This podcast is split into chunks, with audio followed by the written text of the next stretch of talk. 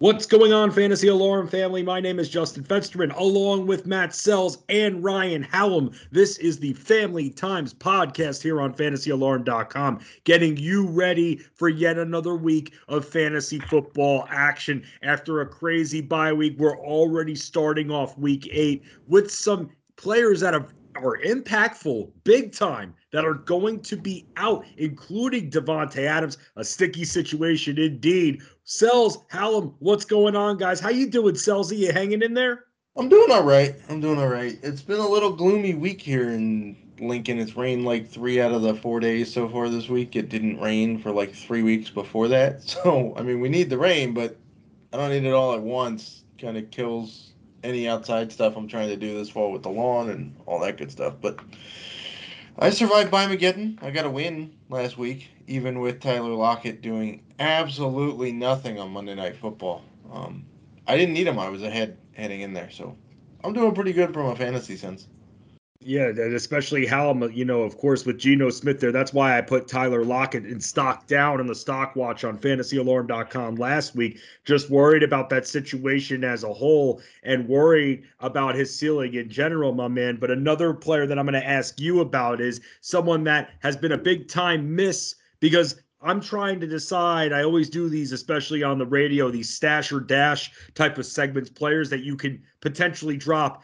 I haven't done it at this point, man, but like, is there any hope for Brandon Aiyuk? Should I just put him back out to the wire? I know it's it depends who's out there, but just in general, do you see anything percolating in the future for him, Ryan? I, I, you know, we've talked about him a lot, whether it was on you know Alarm After Hours or here, and I've tried to remain as positive as I can. But last week was really uh, pretty much the end of it. I know it was a monsoon, but uh, uh, you know it's still just not a part of the offense whatsoever.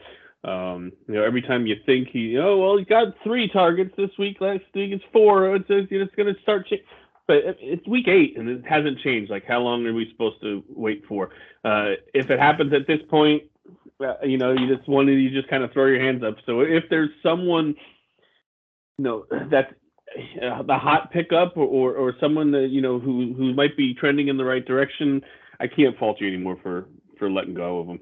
Yeah, it's just a very sucky situation as we're starting to think about who is the bust of the year. I mean, the three players immediately that come to mind, because as I've told you guys, I don't count players that are injured for the majority of the season and out. Right. You can't I don't count them for you that. can't. You can't. It has to be on the field performance. So the three players that come to mind for bust of the year are Allen Robinson, Miles Sanders, and Brandon Aiyuk. Any anybody else that fits the bill for LVP at this point? Robert Tonyan. Yeah, but he was drafted later on and stuff like that. You know, uh, I don't know, man. People were super high on that tight end coming off. Oh, and they're going to be again. I mean, come on, no Davante Adams now. Allen Lazard right now, kind of in the gray area. I mean, going into this game against the Cardinals here Thursday night, Robert Tonyan, just another player that people are going to be looking at coming off of a big game. Well, I think he's definitely a, a showdown slate DFS option. You know, Marquez Valdes-Scantling is supposed to come back tomorrow and play uh, since it's Wednesday right now. Um, so I, I, do think Tonyan's actually a pretty good DFS play this week. And, and, if you're one of those who's who's streaming tight ends, and for some reason he's out there, I don't know. I know he's not having a great season, but I, Allen Robinson to me is a number one bust of the year. I don't even really know that it's close. Uh, I know. Well, I guess Aiyuk yeah, well, has nine, nine catches. he was drafted higher than Aiyuk. He was drafted to be a wide receiver one for you because in the past it hasn't mattered who he's had at quarterback. He's always produced top end numbers. So yeah, I'd probably. I never had faith in Miles Sanders, so it's hard for me to consider him a bust if I just didn't like the guy. So for me, it'd probably be I'm with you, Hallam. It'd be Allen Robinson. It's just it's a, it's just bad, and that's why at some point you got to pivot. And yes, we're not saying just drop these players just to drop them someone meaningful is on the wire that you need. And this is something, guys, that we've spoken about in the last few weeks on this show. And that's if you're under 500 at this point, you're playing for the week. You're not thinking three, four weeks down the road. I know there's still plenty of season, but if you're already way behind the eight ball, you got to make moves. And you got to not take as many risks and just close your eyes and think this could be the week that Allen Robinson will go. This team just does not throw. That's the bottom line. They don't. and they've had success on the ground as well. And they have success even throwing to their running backs too. So I just think at this point, when it comes to Robinson, when it comes to Mooney, start at your own risk. Yeah, at this point, I have more faith in Mooney than I do in Robinson. Uh, I'm sure that'll come out in my article tomorrow. Um, but it's it's just really bad. You know, last week two catches for 16 yards. Okay, it's Jamel Dean and the the Bucs, so you know that's going to be a tough matchup. But he uh, hasn't had 10 fantasy points in a PPR league since oh god, he's had it once week two against the Bengals, and that was two catches and 24 yards, and he just had a touchdown. So he only just got 10 there. I mean, it's, it's been terrible. Aiyuk has nine catches on the season, so it's debatable. But like uh, like Matt said, Allen Robinson was drafted higher, so uh, this debacle is, is, probably worse. I don't know that I would drop him uh, just because maybe you know the, uh, something happens where this turns around a little bit. Um, but Jesus, he, has been really bad. Is I, I'm going to pose this question to you guys: Is Kyle Shanahan the next Chip Kelly? a guy who is so overly confident that his system's going to work and so egotistical in what he's doing that he's willing to ruin a team just to keep his system in place. I don't it's think clear uh, that no, whatever I, he's doing isn't working. It's well, just not working. Every every running back in the world has been injured. Uh, you know, Kittle's been out. It's been the defense has been the bigger problem than the offense. Like they can't stop anybody because their cornerbacks aren't any good. So you know, I know Garoppolo hasn't played great, uh, but you know they were in that game against the Colts until the end when when they put the dagger. Uh, you know they they they lost a lot of close games this year. So I don't know that it's Shanahan is quite the reason that they're they're where they are. Uh, I, I don't like what he's doing with Aiyuk. I I will agree with you. He is very set in his ways and and wants to get what he will. Uh, but he was in a Super Bowl. I mean, Chip Kelly was a complete bust in the NFL because he also coached my team. Uh, so, no, I think we're a ways away from that kind of. You guys want to hear something funny? So we've been talking about the Niners and the Bears, and they're playing each other. Mm. The spread that I'm seeing on it's this gross. game, 39 and a half. the over under? Yeah, it's. Also, is Matt Nagy the reason that Eric Bieniemy isn't getting jobs? Because I'm pretty sure at this point it is. because everybody's like, ooh, we hired a Chiefs offensive coordinator because he was spectacular and now he's ruined the Bears offense. What happens if you give Eric Bieniemy a head coaching job? Is he gonna ruin that team's offense too? Because uh, I mean, let's look at every coordinator that came off the Patriots during their dynasty. There were not a lot of, of success stories there. yeah, so it's possibly, you know, maybe Andy Reid is just you know, pressing all the right buttons, and none of these, all these guys are riding the coattails. I guess we'll figure that out eventually. I, I want to bring something to the table that John Impemba and I talked about on Sirius XM on Alarm After Hours last night, and it was let's say you're in last place and you have Christian McCaffrey on the team, no Hubbard, just McCaffrey. Yeah, and at this point you you need a win. We don't know what the future holds for this guy. So my question to you is let's say you were offered by one of the contending teams a package of Leonard Fournette and Christian Kirk for Christian McCaffrey, and you're the last place team that would be giving up McCaffrey. Would you consider doing that? I mean, do I have a do I have a, do I have a realistic chance of catching the last playoff spot? I mean, you you might. I can't tell you because this was brought to our table, the trade, and I don't know if this team was just like oh for life or maybe with one or two right. wins. But let's say, for argument's sake, they have one or two wins. Because I'm in I'm in last in a league, and I've just decided that I'm not going to make. I mean, I can't. I would have to run the table and get a lot of help to to make the playoffs. So like, I'm just not going to do anything. So I don't want to. I'm big on not ruining the integrity of the league to try to help myself if I you know really don't have a real chance. Um, so it's close. Fournette is certainly the uh, the back there. Put he's put Ronald Jones well in the in the rearview mirror. And like Matt said, Kirk hasn't been great. Uh, I don't know that the Cardinals can quite keep this going the entire season, but uh, I mean, if you're if you're really desperate and really have a, an actual chance, then I guess it could be worse. So Ryan, you brought up a good point about making a trade just to make a trade, just to try to help yourself, and then possibly screw up the integrity of a playoff race.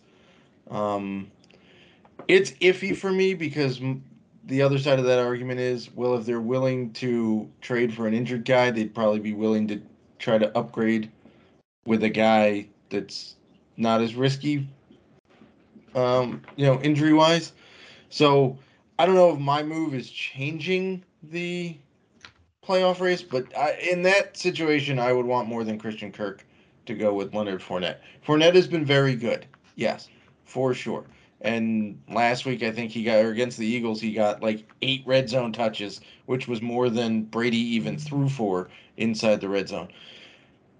But Kirk is just so hit and miss that uh, he's just an add-on to try to get the value, the quote unquote value there. I, I probably wouldn't make that trade, but it's more so because I don't want Christian Kirk than I want to change the playoff picture in the league.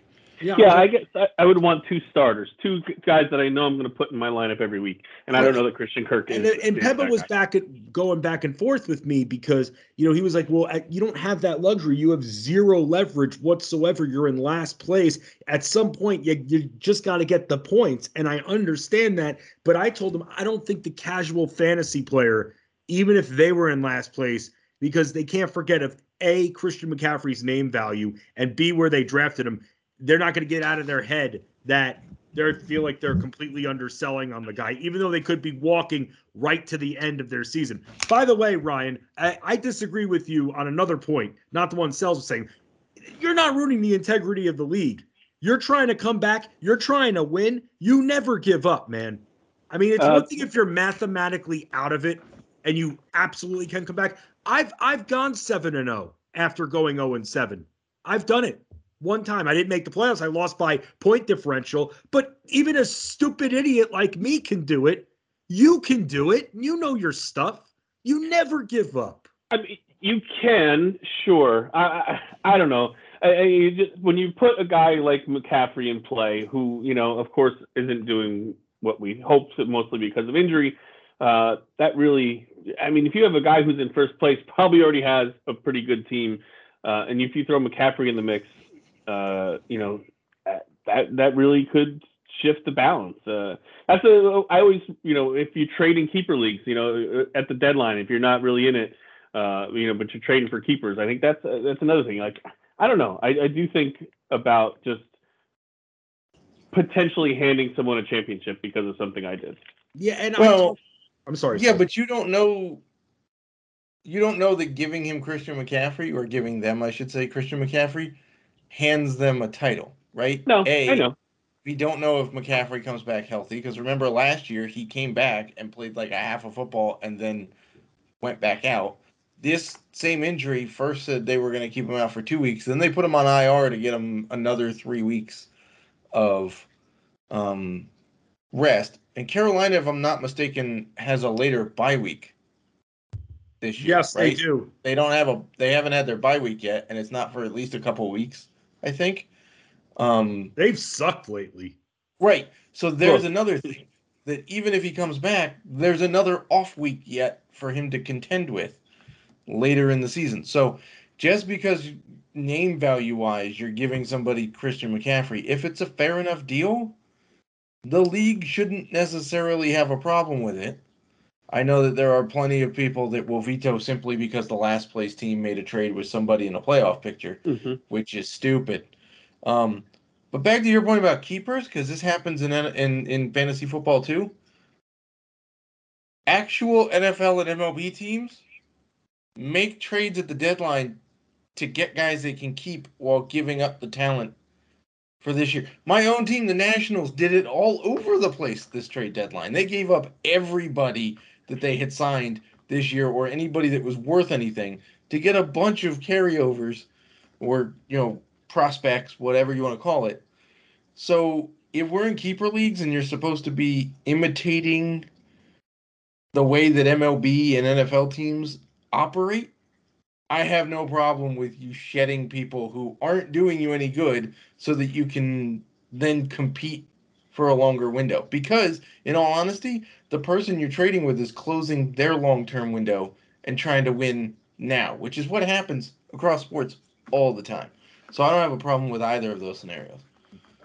let me bring up an annoying topic that hopefully after this episode of Family Times, we don't have to talk about this for the rest of the season.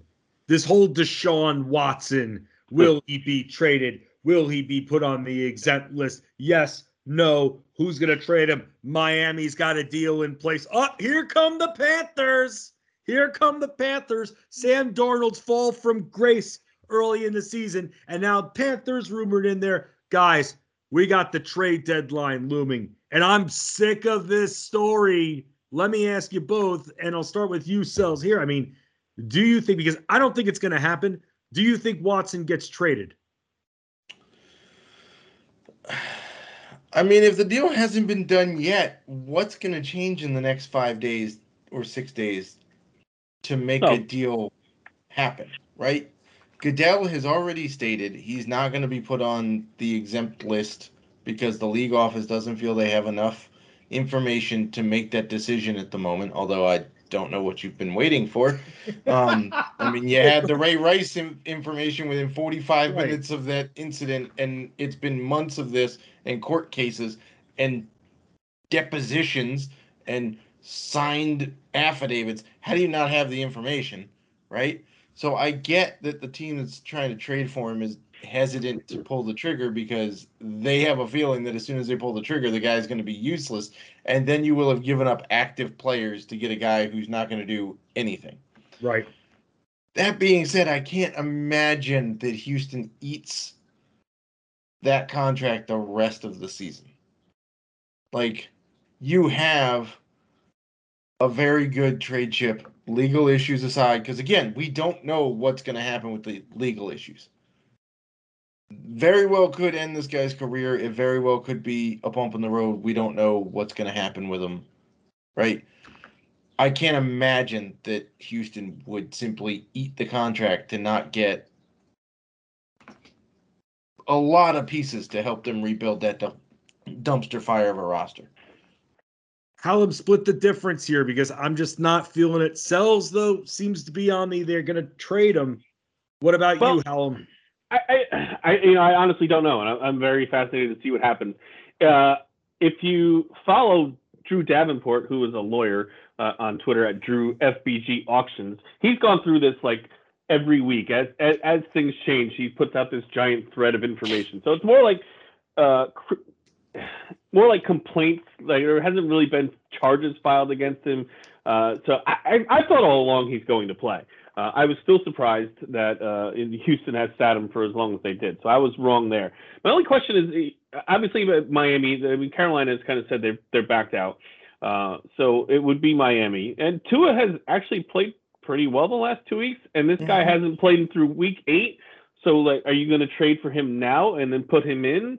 uh, I, I, mean, I guess they did it to to Ryan Fitzpatrick last year, uh, but I don't know. Is he just going to be ready to play? Has he been like keeping himself? You know, is he practicing? Is he set? Like, I, don't feel like in the middle of the season is, is just a good time to throw this guy in on a new team. So, uh, you know, I was a you know use him as a lottery ticket at, a, at your end of your draft guy back in August, but I don't know. I, I don't know that he would make any real positive impact in, in the second half of the season.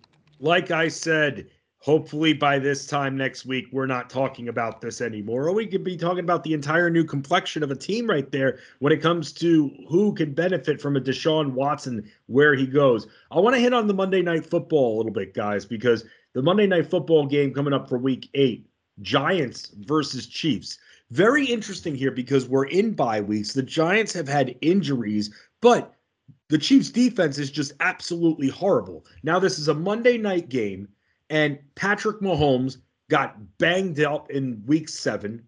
So, I mean, with that, do you guys think that the Giants offense, and especially someone like, I don't know, someone like a Daniel Jones, do you think that there's some intrigue if you need some bye week fillers anywhere? being even though I know it's Monday night, I know it's very risky because the Giants have had health issues up and down their offense all year long. But are you guys at least intrigued by Giants options going up against the Chiefs on Monday night? The Chiefs can't I mean, stop anybody.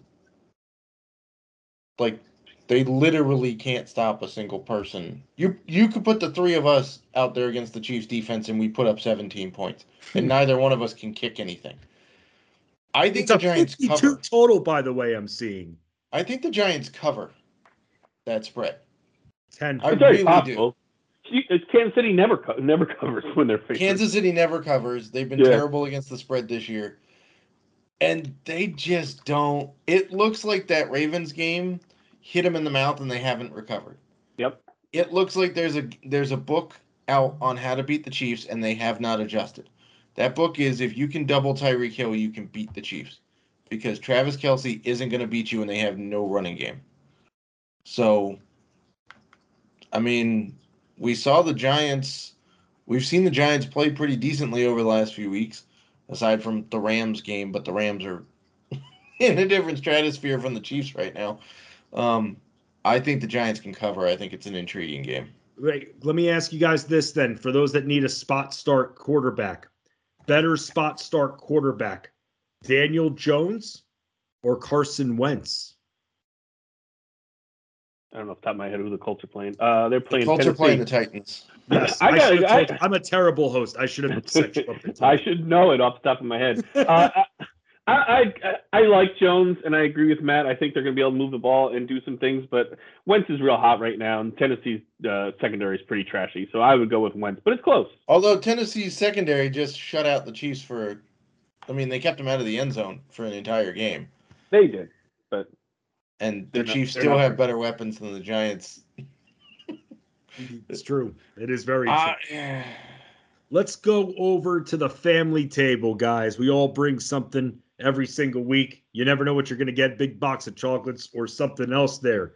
So, what is Ryan Hallam bringing to the family table this week? Oh, a couple weeks ago, I think I mentioned that I bought a gazebo to put up in my yard. Good news is it's actually having some progress.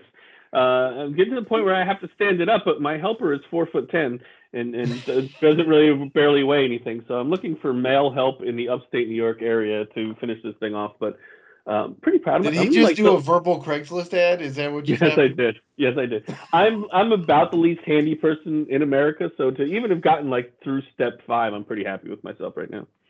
Wow, the gazebo. It's like a you're getting like another thing every week, Hallam, at this point. I gotta start riding your coattails with DFS, by the way, I guess. Mm, about I don't you, know if I do that. what are you bringing to the table? Oh, there are so many things to talk about. But I'm going to talk about how awesome Charlie Morton was last night in game one of the World Series. Um, now, if you just look at the box score, you're like, why are you going to talk about how awesome Charlie Morton was? He only went like three plus innings, didn't even get an out in the third inning. You want to know why? Hmm. He broke his freaking shin in the first inning. He got hit by a comebacker, broke his right fibula, which, by the way, for a righty is his drive leg and on one leg retired the next five Astros hitters, two of which were strikeouts, and his last two pitches were 96 mile an hour fastballs. Man pitched in a World Series game on one leg and still held the Astros hitless for more than an inning. That's pretty awesome. That's you want to talk about toughness? I don't think a lot of people would go back out there after getting hit by the pitch in the first place. Not only did he get hit by the pitch, he then went and sat for a half an inning, came back out, pitched 10 pitches in the second inning, perfect second inning, sat for another half inning, and then went back out there again until the leg finally landed a little wonky on a landing. And he said, okay, can't do it. That guy's awesome. It's up there with Tiger Woods winning a U.S. Open on one leg. Just Adrenaline is a hell of a drug. Adrenaline is a hell of a drug. It really is. Oh, it Oh, yeah. absolutely is. I mean, Also, revenge game narrative too, because it was Charlie Morton against the Astros. revenge. yeah. All right. I'm going to give a little bit of credit to the Sells and the tech team here because y'all know I love my basketball very, very much. And when you talk DFS NBA and you try to figure out who you should be putting in the lineup, besides going to dfsalarm.com here, you should be looking at pace of play because that's going to determine, especially for those slow ass teams, whether or not their ceiling's going to be raised where they can get more back and forth and even more possessions.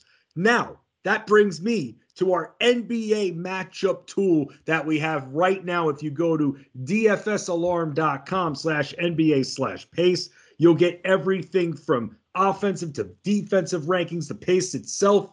You get a last 10, last five there when we get more games accumulating.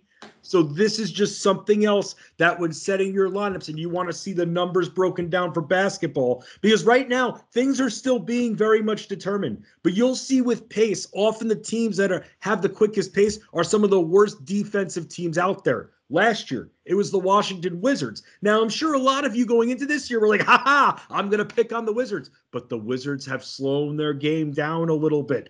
That's where this tool will help you out. Yes, things can change. We're only, what, three, four games into the season. But at the same time, this tool is here. I love it very much. I'm using it as a freaking crutch when I come up with the starting five videos and these DFS lineups. I love it very much and Sells. Thank you so much for all your hard work on this. And Hallam, you're involved in a lot of different things in Fantasy Alarm. So if I'm forgetting to thank you in this process, you get some credit as well.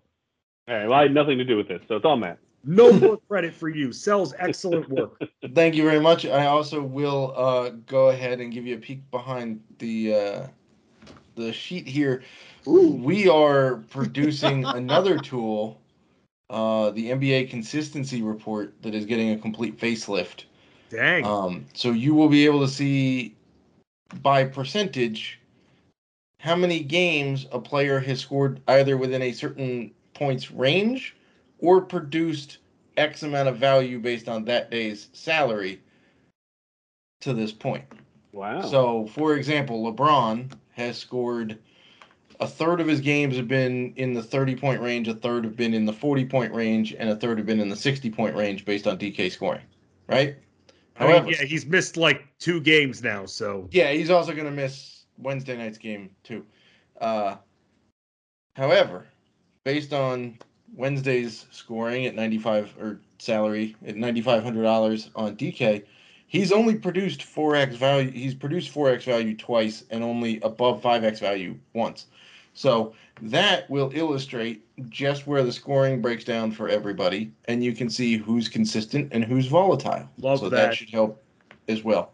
Yes. Volatility, by the way, vol- when it comes to players, that will impact investment or, as I say, ownership percentage as well. Normally I say investorship, but that when it comes to the percentages, the volatility, that will impact how much of an exposure you'll have for a player, especially in those GPPs that you're going to want to hit on those values. You'll want to go contrarian as well. So, again, this NBA matchup tool and the, the soon enough consistency tool we're trying to make you guys into better DFS players. And when you have all the numbers in front of you, then you can figure out the lineups for yourself. It pace is a wonderful thing. We get to determine which of these teams are going to get a lot of points scored on them from pace, and you got to move quickly. Whereas if you have two teams that are sitting there in the bottom six in pace, it's going to move slow as molasses, and you're going to have like a stupid 84 to 80 win, and no one's going to want that. That's not how we win DFS unless someone gets eight blocks. And you never really see that unless it's Myles Turner once in a blue moon.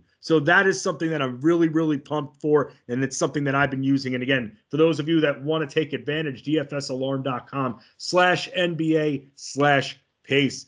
For Ryan Hallam, Matt Sells, I'm Justin Fensterman. Hopefully, no Deshaun Watson talk next week and we can finally move forward with our lives. Or maybe he'll be the top of the charts when it comes to the news and impact for week nine and beyond. Family Times. Make sure you check out all the content fantasyalarm.com, dfsalarm.com, wageralarm.com, and get ready to win when you go into the site because that's what we're going to do. We're going to help you win as one, like a family, because that's what families do. We stick together, we win together. Good luck.